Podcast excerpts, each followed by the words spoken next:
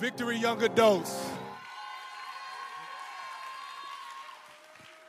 Man, can we give Jesus Christ the loudest shout of praise we can give tonight?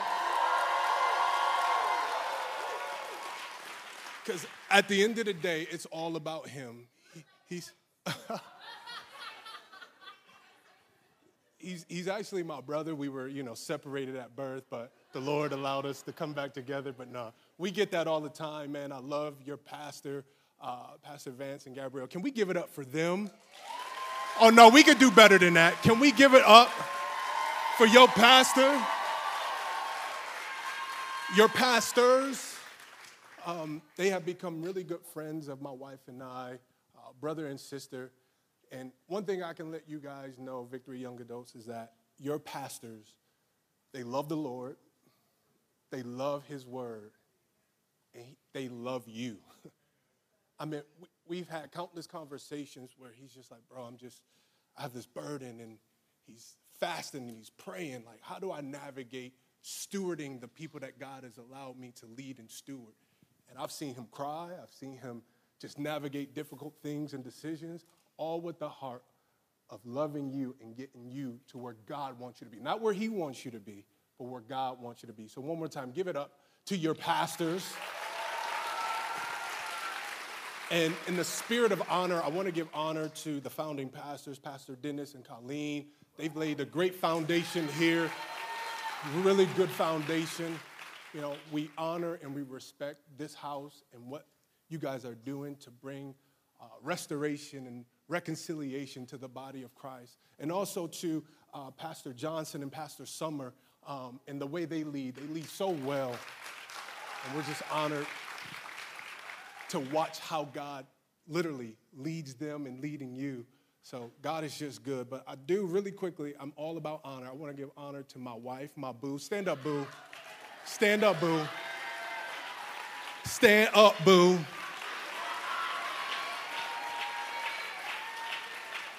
The Bible is very clear. He who finds a wife finds a good thing. And God knows I found a good thing. The way you look, y'all, it's a reason we got 4 kids, you know what I mean? Y'all take that however y'all want to. Grace, but we're married. But the way you love me, the way you support me, the way you pray for me, I'm sitting there just navigating things, and she just comes and she just starts praying for me. So thank you for who you are, not just what you do, but who you are, and being one of the best people that I know. So, and shout out to my team. Madison, Gabriel, Skyler, Faith, my crew here from Freak. Oh, we can do better than that. Can y'all give my family some love? Awesome. Victory Young Adults, I'm excited to be here tonight.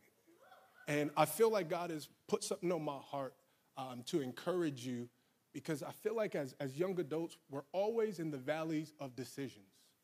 We're always in spaces where we're trying to navigate our life and make choices and prayerfully and have God guide us. But I believe there's this subtle thing that the enemy always wants to do to bring discouragement and to bring distraction and to bring us to a place of thinking that God wants to break our heart when he never wants to. He just wants our heart. He wants to love us. He wants to just comfort us, and he wants to give us peace. But there's things that the enemy does in the valley of decisions to try to bring us to a place of heartache and heartbreak, and even to a place of getting off the path that God has for us. So I'm on assignment tonight to bring a word to not only encourage you, but to bring divine perspective to make sure you're in line with what God has for your life. Amen? All right, so what we're going to do is we're going to go to 2 Peter 1, if you have your Bibles or your phones. But I'm going to read from the Passion Translation tonight, because I just love the way it reads, and it's going to really set up where we're going tonight. But this is Peter talking. Here in verse 20, 2 Peter 1, verse 20. And he says this, he says, you must understand this at the outset. I got to take that Holy Ghost sip. He said, interpretation, now here's where we're landing, this is important. This next line I want you to highlight, I want you to circle, because this is very important. He says, interpretation of scriptural prophecy requires the Holy Spirit. For it does not originate from someone's own imagination. No true prophecy comes from human initiative, but is inspired by the moving of the Holy Spirit upon those who spoke the message that came not from me, not from some president, not from some government official, not from some teacher, not from some anybody else, but came from God, the Bible says. So the title of my message tonight is Idolized Interpretations. Idolized Interpretations. Now go with me and flash back to August of 2016. Those who have heard me come and speak here at Victory Young Adults, you've probably heard part of this story, but I was in college coaching for 10 years. I coached college basketball, and I was at this place where God pulled me out of college coaching. Didn't fully understand it, didn't know why, but I was trying to navigate his will and his purpose for my life. So here I am now. I'm about 3 months removed from leaving coaching, and I'm like, Lord, what is next? What's next? I'm here with no job. I'm single at the time. I'm like living in my cousin Carl's spare bedroom, just trying to figure out, Lord God, where are you going to take me? Where are you going to take me? And I'm praying and navigating the next step, but then I get this opportunity. I get this offer to be an assistant dean of admissions of a school in New York. So here I am navigating the valley of decision, and I'm thinking like, okay, God, this must be you, right? I don't have a job. This makes sense. This opportunity, this job, you may be presenting this to me to take it because I don't have a job. It just makes sense. But here's the irony of it. I knew deep down in my heart that job wasn't for me. I knew it. But as I was praying and seeking God and seeking him to tell me what to do, whether or not to take it or not, I wanted to make sense of the whole thing. Even to the point of every conversation that I had with people, I almost wanted them to say, yes, take it, because it would have made my decision easier to where I'm like, okay, they told me to take it. Let me just take it. But I'm wrestling with God, and I'm navigating this thing, and I'm trying to have conversations with people on whether or not I should take it. But again, deep down in my heart of hearts, I knew that that job wasn't for me. But here's what happened. I began to interpret God's will and God's voice through the lens of these things. Again, man, God, I know I shouldn't take it, but it's a job. It's a job. And right now, I don't have a job. I need a job. I need money. I got bills, because those bills don't stop coming, do they? Y'all know that the job may change, but them bill collectors are like, Mr. Marshall, we're here to collect. But I'm like, man, God, I need a job. What should I do? And I know I think I should take it because I need a job. But I was also deciphering God's will and his voice through the lens of, man, this job is more money than I was making in my previous job. So this is definitely you, God, because there's more money in this thing. Say, more money, more money. And I was like, okay, it's more money. I know this is you talking, God. This is your opportunity. I was deciphering the will of God and the voice of God through the lens of, man, this thing is, I had status as a coach. You know, I was wearing the suits on the sideline. I was on ESPN. My family was watching me, and I had some status. I felt good about myself. So stepping into this job, I'm like, it makes sense. Okay, I'm going to keep the respectability of my friends and my family if I take this one, because I'll still wear a suit. I'll be able to travel, and they'll see me as somebody. I also was deciphering the will of God and the voice of God through the lens of, man, I'm going to be around people I know. I know people at that school. I'm about 3 hours from home where my mom and my family is.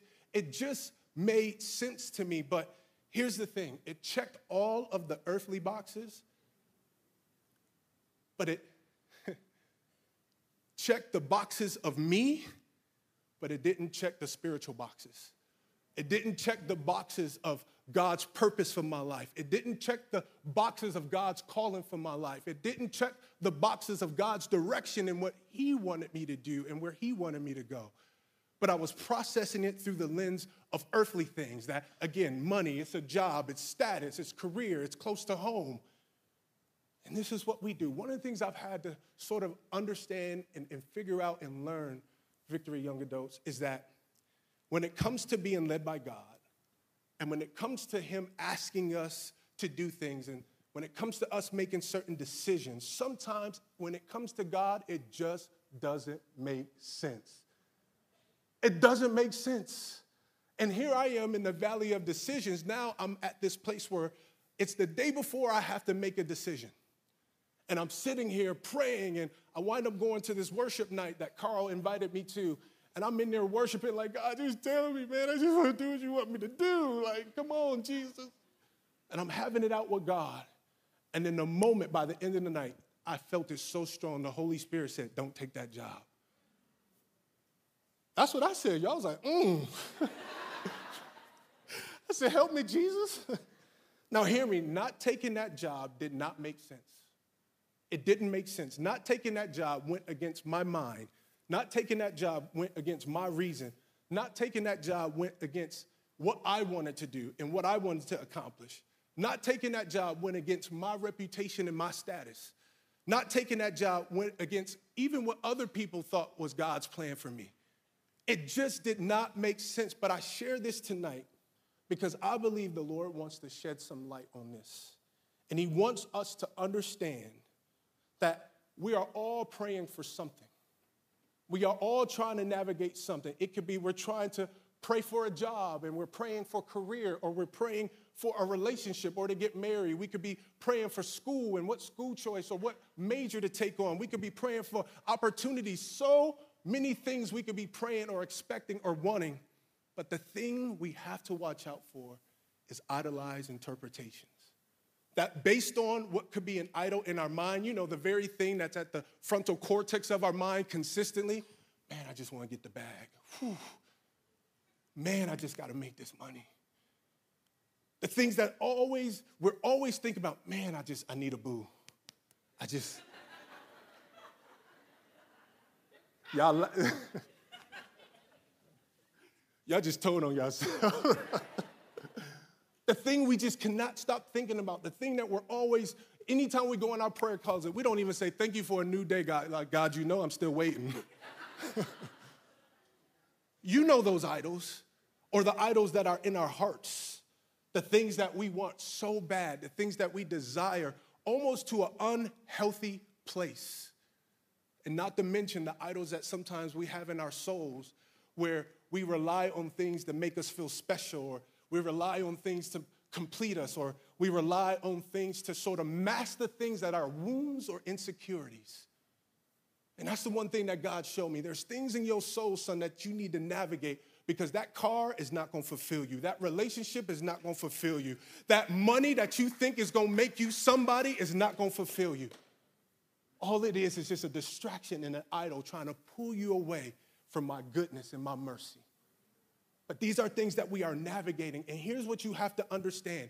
Those things that are idols in our minds and our hearts and our souls will lead us to a place of interpreting Scripture a certain way, where we start to manipulate God's word a little bit. Well, it ain't really say that. He said that like, he'll bless me. Yeah, but blessing comes with obedience and submission. But based on our idols, we'll interpret Scripture to fit our narrative, to fit our life.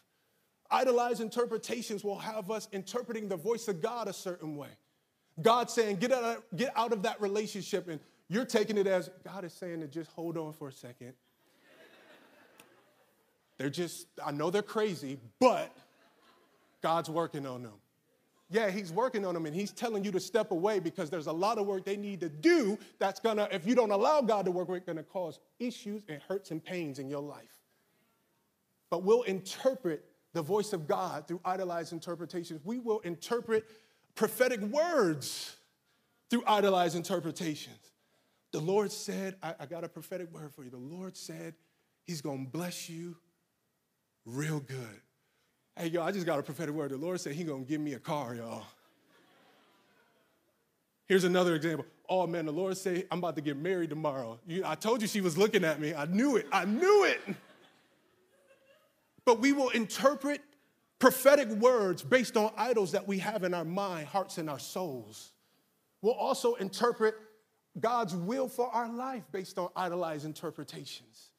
That God is saying, I have called you to do great things. That doesn't mean he's asked you to start up a business. God has called me to do great things doesn't mean he's called you to be a pastor. He may want you to just pastor your home. Oh, man, I feel like God has called me to be a man amongst boys. Yeah, you have to be a man amongst boys to be a man that lead boys. Idolized interpretations. This is why the Bible is clear. And this is why the Bible says, as a man thinketh, so is he. Because as a man or woman thinketh is how they will interpret those things. Whatever's in our minds, that's how we're going to start to interpret the things of God. So if I'm always thinking of the bag, I'm always thinking that God wants me to do things that deal with money. No, God may want you to just be in church to submit your will and your life to him so that he can do something incredible, that he can break off generational curses, that he can heal your broken heart, that he can bring you to a place of deliverance and freedom, that you're walking in the new nature that God has called you to walk in. But that means we have to allow the Lord to renew our minds, to alter some things. Do you know the Greek word for renewing is reconstruction? So he wants to reconstruct our mind to a way that we're not dealing with a thought process based on broken things, based on past things, based on things that used to have us in captive and in bondage. He wants us to have a renewed mind to where we think on things above, not things below. That we walk with a nature that we are definitely not the tail, but we are walking with the Jesus who died for us, and we know he the head. But can we allow the Lord to renew our mind? That as we think through interpretations, we are thinking through it with a level of purity, with a level of righteousness, and with a level of holiness. And this is why, too, the Bible says that the heart is deceitfully wicked, because sometimes our hearts will make it seem like what we want is God's will. It's the other way around. Our hearts are supposed to align with God's will. We don't tell God our will. Well, God, I'm telling you right now, this is what I want. I want a six-figure job. I want to live in a mansion. I want a wife, and I only want 2 kids. God's like, first of all, how can you ask for 6 figures and you haven't worked a job in like 3 years? Yo, we just keeping it real tonight. We're just keeping it real.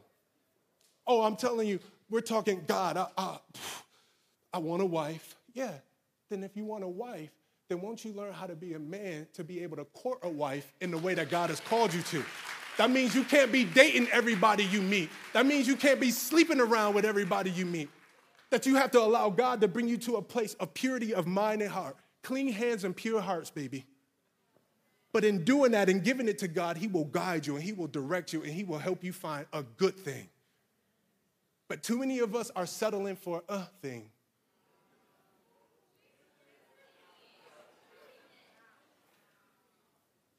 But that's why we have to not allow our hearts to lead us.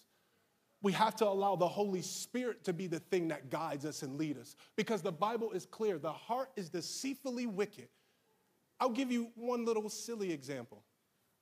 I'm the young adult pastor at Free Chapel, and I'm also the director of our college. And you know many times I've had, like, you know, young adults in college or whatever come to me and say, Pastor Aaron, I can't show up to work, or I can't show up to school. I can't show up to church. I can't serve because I feel like the Lord wants me to spend time with him.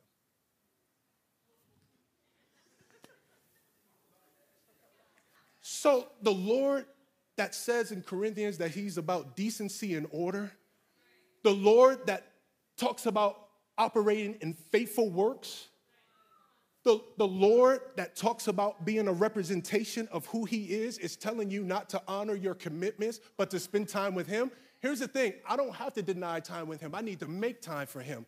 I don't have to steal time for him. I have to make time for him.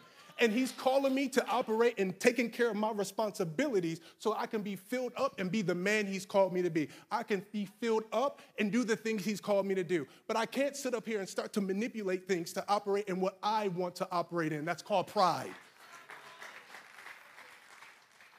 So to think that God wants you to cheat your responsibilities to spend time with him is cheating God.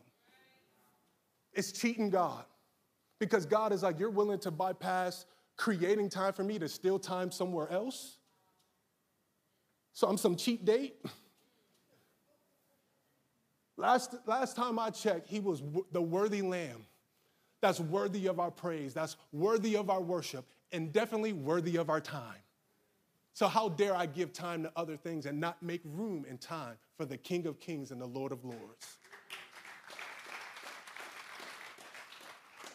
But here's the thing I want y'all to understand, though. The beauty of a relationship with Jesus. The beauty of that relationship is that he knows us. He knows everything that we navigate. He knows the number of hairs on our head, even if we're losing them. He knows. So you laugh, bro. Just listen, I'm hanging on to whatever hip-hop I got left, bro. Y'all pray for me. Grace, grace. But he knows he knows how he wired us. He knows what we've been through. He knows what we're going to go through. But in the spirit of that, God is like, I know what you're fighting against. I know what you're battling against that's trying to bring you to this place of having idols and bring you to this place of interpreting all these things through idolized interpretations. And one of the main things he knows that we're navigating is self. Hear me tonight, and I'm only saying this from a place of humility of where God has brought me from. I was one of the most self-obsessed people you would ever meet. In the thing of, I would always make stuff about me. I'll give you an example. Y'all ever have somebody, because this was me, they're like, yo, bro, sis, can you pray for me? And you're like, yeah, I got you. And all of a sudden, you start giving this dissertation and this whole testimony. And 30 minutes later, they're like, sleep, like, bro, I just wanted prayer. Like, I ain't want your whole backstory. Like, I just asked for prayer. But we have a way of making everything about us. And I thought about this recently when the Bible talks about pure religion or undefiled religion. It's taking care of the orphans and widows. And I thought about it. I'm like, why is that pure religion? And it hit me. It's pure religion because it has nothing to do with us and we can't get anything from it. What can an orphan give me? What can a widow give me in the context of building a business or being successful? But when we start to understand that being a believer of Jesus Christ isn't about self, but it's about being selfless, because that's what Jesus did. He paid the ultimate price for all of us, and we didn't even deserve it. But can we come to a place of being selfless where we help people and we pray for people and we encourage people, but they can't do anything for us? We can get nothing from them. That's the kind of believer I want to be, to where I can pray for you and encourage you and come to a place where whether I'm planting or watering, but believing that God will give the increase. And if I never see it, I'm okay with it. Because it's not about bringing glory to me. It's about bringing glory to the King of Kings and the Lord of Lords. But can I navigate self and allow the Holy Spirit to help me navigate self? Another thing that I believe God knows we're navigating and we're fighting is wanting security. The issue with idols is they often arise from really good things. Even necessary things that will lead us, though, to a place of allowing these things to take the place that God reserved for himself. I believe tonight God is speaking to some people in the room and saying that I want to be in your heart. I want to be at the forefront of your mind. I want to be the thing that brings you security. I want to be the thing that brings you identity. I want to be the thing that brings you value. But in our humanity, we're trying to do it ourselves. We're trying to create all these things to bring us security, to make us feel like we're somebody. But that stuff is shaky foundation. That stuff is not going to sustain us. That stuff is not going to heal us. That stuff is not going to allow us to be navigated in the way that God has called us to be navigated. So our security must come from the Lord. Another thing I believe the Lord knows that we're fighting up against is this idea of approval. We were created, y'all, to be social beings, to live in community with one another. Therefore, it's normal to want to belong and be valued, but it's a challenge when our interpretation is set on man's approval and not God. Think about it. Sometimes we make decisions and we're not thinking about, is this pleasing to God? We're thinking, man, if I buy this car, I'm going to roll up to Victory Atlanta, and they're going to be like, yo, Brody is balling. Or we know we got bills, but we're like, man, ladies, I'm going to go shopping and get this dress because I'm going to show up to Victory Atlanta, and they're going to be like, oh. look at her. Yep. Because we're wanting people's approval so much, but God is like, stop getting the approval of people that didn't die for you. Stop getting the approval of people that didn't bleed for you. Stop getting the approval of people that can't heal you, deliver you, or set you free. But get my approval to where when you make it to heaven, I look at you with so much love, says the Lord, and say, well done, my good and faithful servant. Well done. God knows that we're fighting against relationships and how we make relationships idols. We were made to be relational beings. That's the thing you have to understand. And we long to have someone to do life with, whether it be a girlfriend, a boyfriend, a friend, or friends that we can sort of talk to and get encouraged and encourage them. God knows that, but he also knows that they can't fulfill you. Being married will not fulfill you. It will expose you. And a lot of times, y'all, I'm only telling you stuff I've experienced. So many times I've had conversations with people, and they're like, man, if I can just get married. You better be ready for therapy, though, bro, because that thing going to expose every bit of part of who. Because marriage is a mirror. So many times we're walking, doing life like this, happy, like, I'm saved, I'm saved, I'm saved. You get married, like, oh, snap, the back of my neck is, oh, my, why y'all ain't tell me my neck was meaty?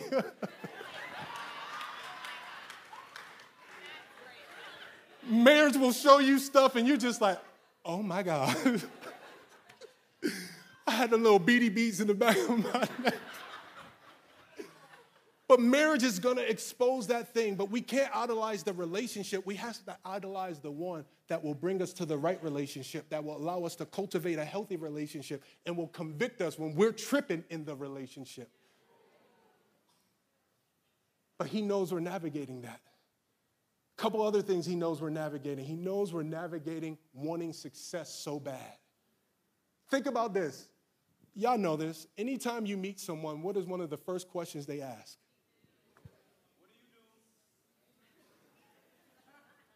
It's like, I meant, hey, what's up? I meant, do you even love Jesus? Like, but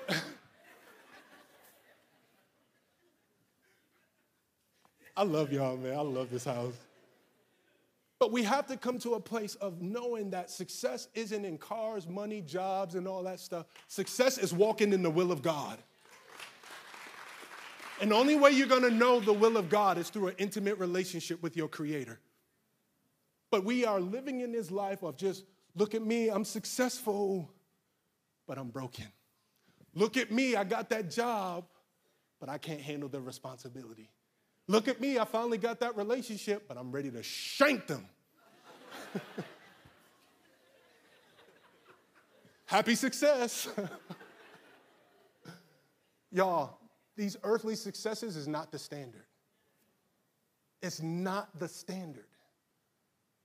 God, his will for your life is the standard. God's purpose for your life is the standard. God's promises that he promised you that's attached to your nature and the goodness of what he created you in is the standard. But can we allow his success to be the measure of how we navigate what success truly is? And then the last thing that the Lord knows we're fighting is comfort. Y'all, there's so many things that I like. I like coffee. I like movies. I like vacations. I like sleep. And Lord knows I love good food. Come on, y'all. Woo! I will tear up some soul food. I will tear up some sushi. Like, y'all, the Lord knows. She clapped and I felt that. Woo. But here's where our comfort will lead us away from God's will. I never forget, I always tell on myself, because I mean, grace, I need him, you know, because he knows I'm navigating this thing. But I never forget, years ago, we were doing a 21-day fast. And I knew I had to abstain from eating certain things. I was going to do juice, fruits, vegetables.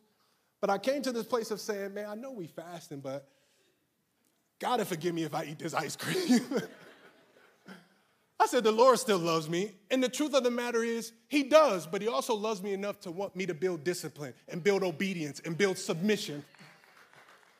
But I had to get to a place of not allowing my relationship with God to be based on my comfort. His goodness is not based on comfort. His goodness is based on his authority, his reverence, the honor we are supposed to have for him, and the obedience we must have when he calls us to do something. I know it's comfortable. I know, and I know you guys have heard this before because I've heard it. Some of us are willing to navigate listening to explicit music over growing in the things of God because we're comfortable with those lyrics. And there were times that even I was comfortable with watching movies that had nudity when God was like, bro, I'm trying to heal you of something. I need you to let it go. But we get so comfortable, we start manipulating the convictions of God to say, he's okay, he'll forgive me. And we start getting self-righteous to think that, man, I can watch this stuff, I'm saved.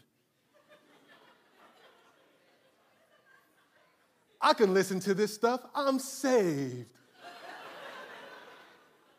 And we leave a church service, and it's like, be this holy, da-da-da-da-da-da-da-da-da-da. And then literally hours later, man, I shouldn't have went to her house. I shouldn't have did it. Oh, Lord, help me. Help me, Jesus. I'm so stupid.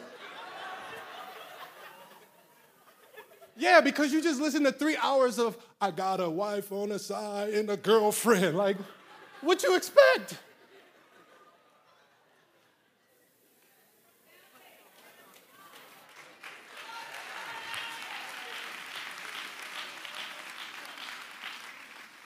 And there's been times where people, Pastor, I'm struggling with sexual immorality. So what you been watching? Well, Game of Thrones is just too good. But yeah, every scene is. Somebody bucket naked, I'm just saying. Like, so if I'm constantly looking, even to the point where we're like, man, I can do social media. But guys, y'all know, let's talk real talk. As soon as you see a bikini pic, like, oh no, I didn't mean to like it. And then it leads to one like, to another like, to another like, to a DM. Hey, boo. You up? Ladies, I got some advice for y'all. Next time they, whatever your deadline is, it could be 10, 11, 12 in the morning. If he texts you, you up, be like, yeah, I'm up fasting and praying, boo-boo. And I suggest you do the same. But these are the things that we're fighting against, and God knows that.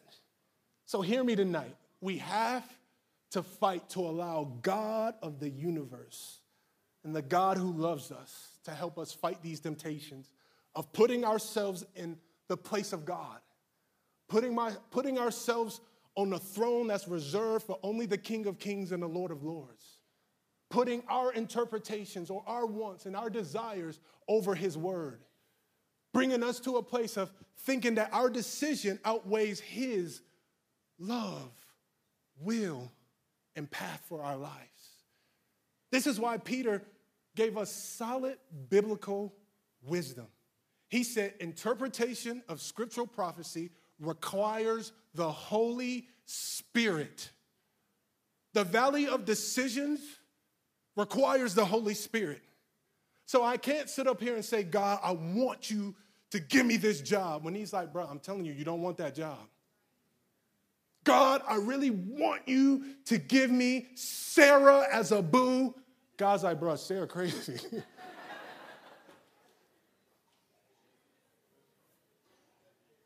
God, I really, give me Tyrone. Tyrone is just a great man of God. Yeah, he capping. He in here shucking and driving like, I love Jesus.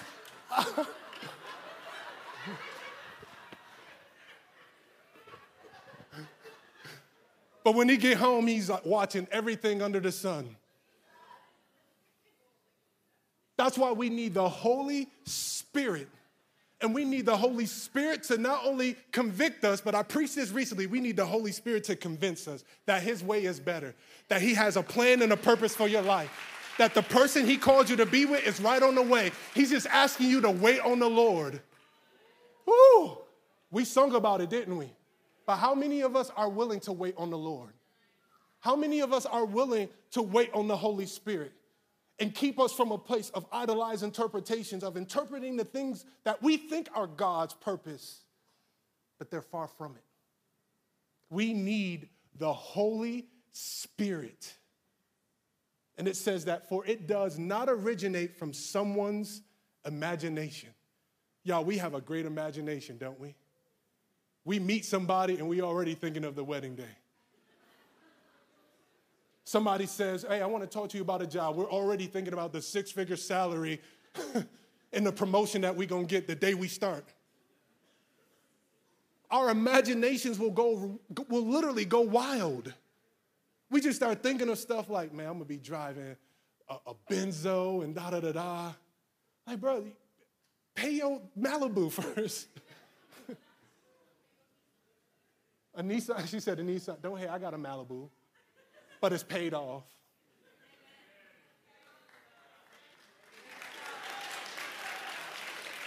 And that's a side note. Thank you for that. That's a side note. Idolized interpretations. We'll start buying things to get people's approval, right? And you know how many times people have been like, man, Pastor Aaron, why you got that old car, that Malibu? Hey, have you seen my house, though? Have you seen my children, though?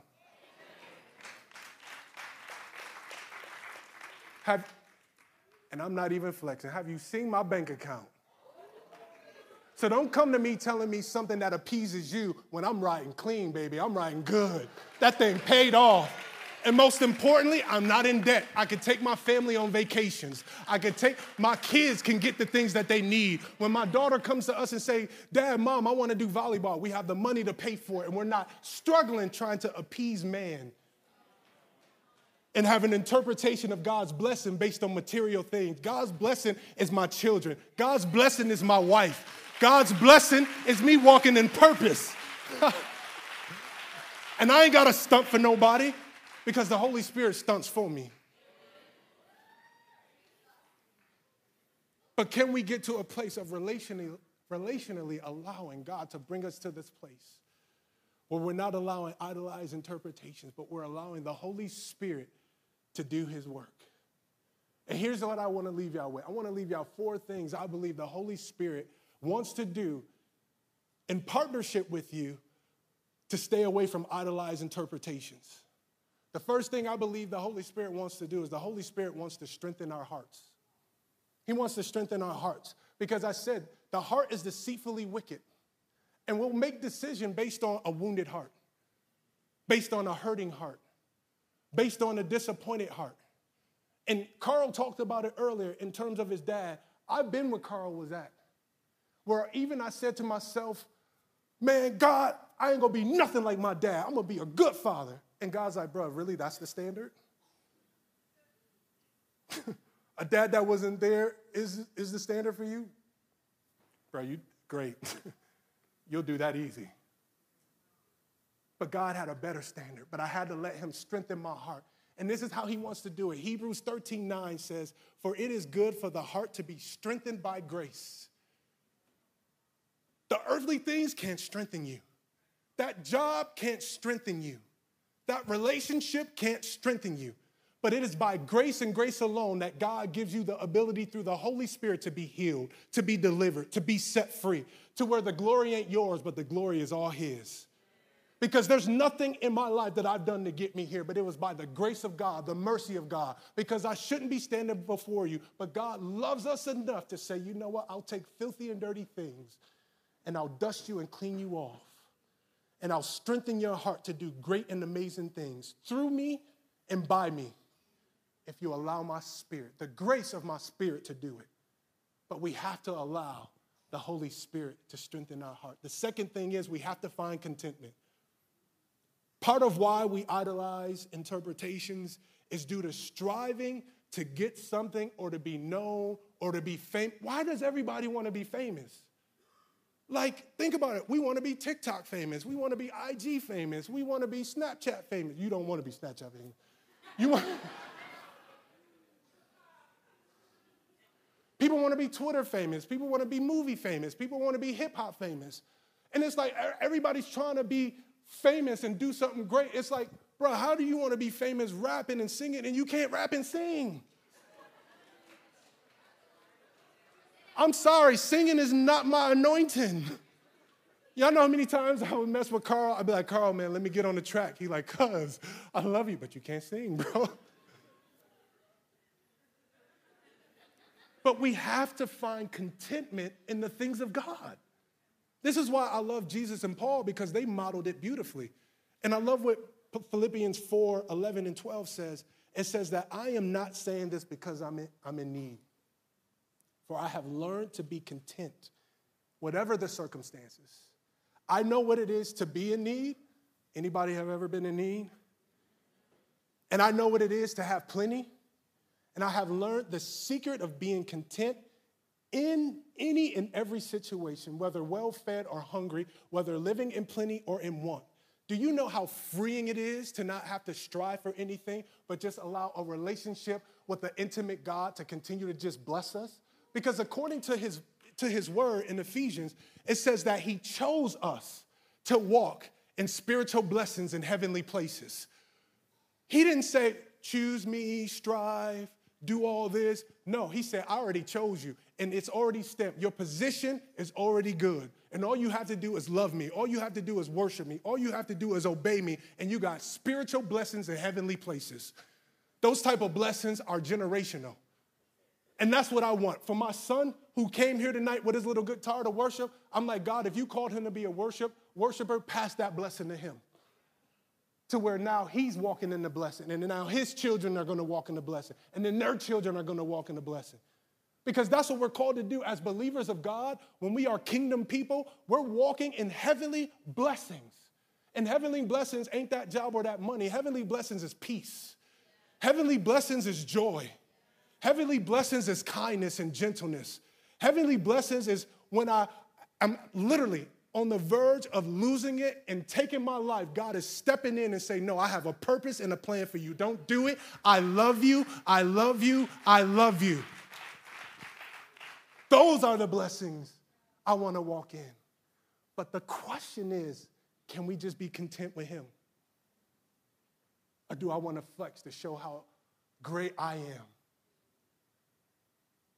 How cool I am and how smart I am when I don't know nothing.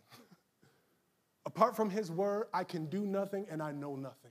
But if I abide in him, he will abide in me, and therefore the Bible says I will bear much fruit, fruit that will remain and fruit that will last. The third thing we need to do is allow the Holy Spirit to convince us and bring us to a place of talking with a multitude of counselors. Here's what we will do. One example is we'll talk to a counselor, to wise counsel or a pastor or somebody, and we're hoping that they agree with us.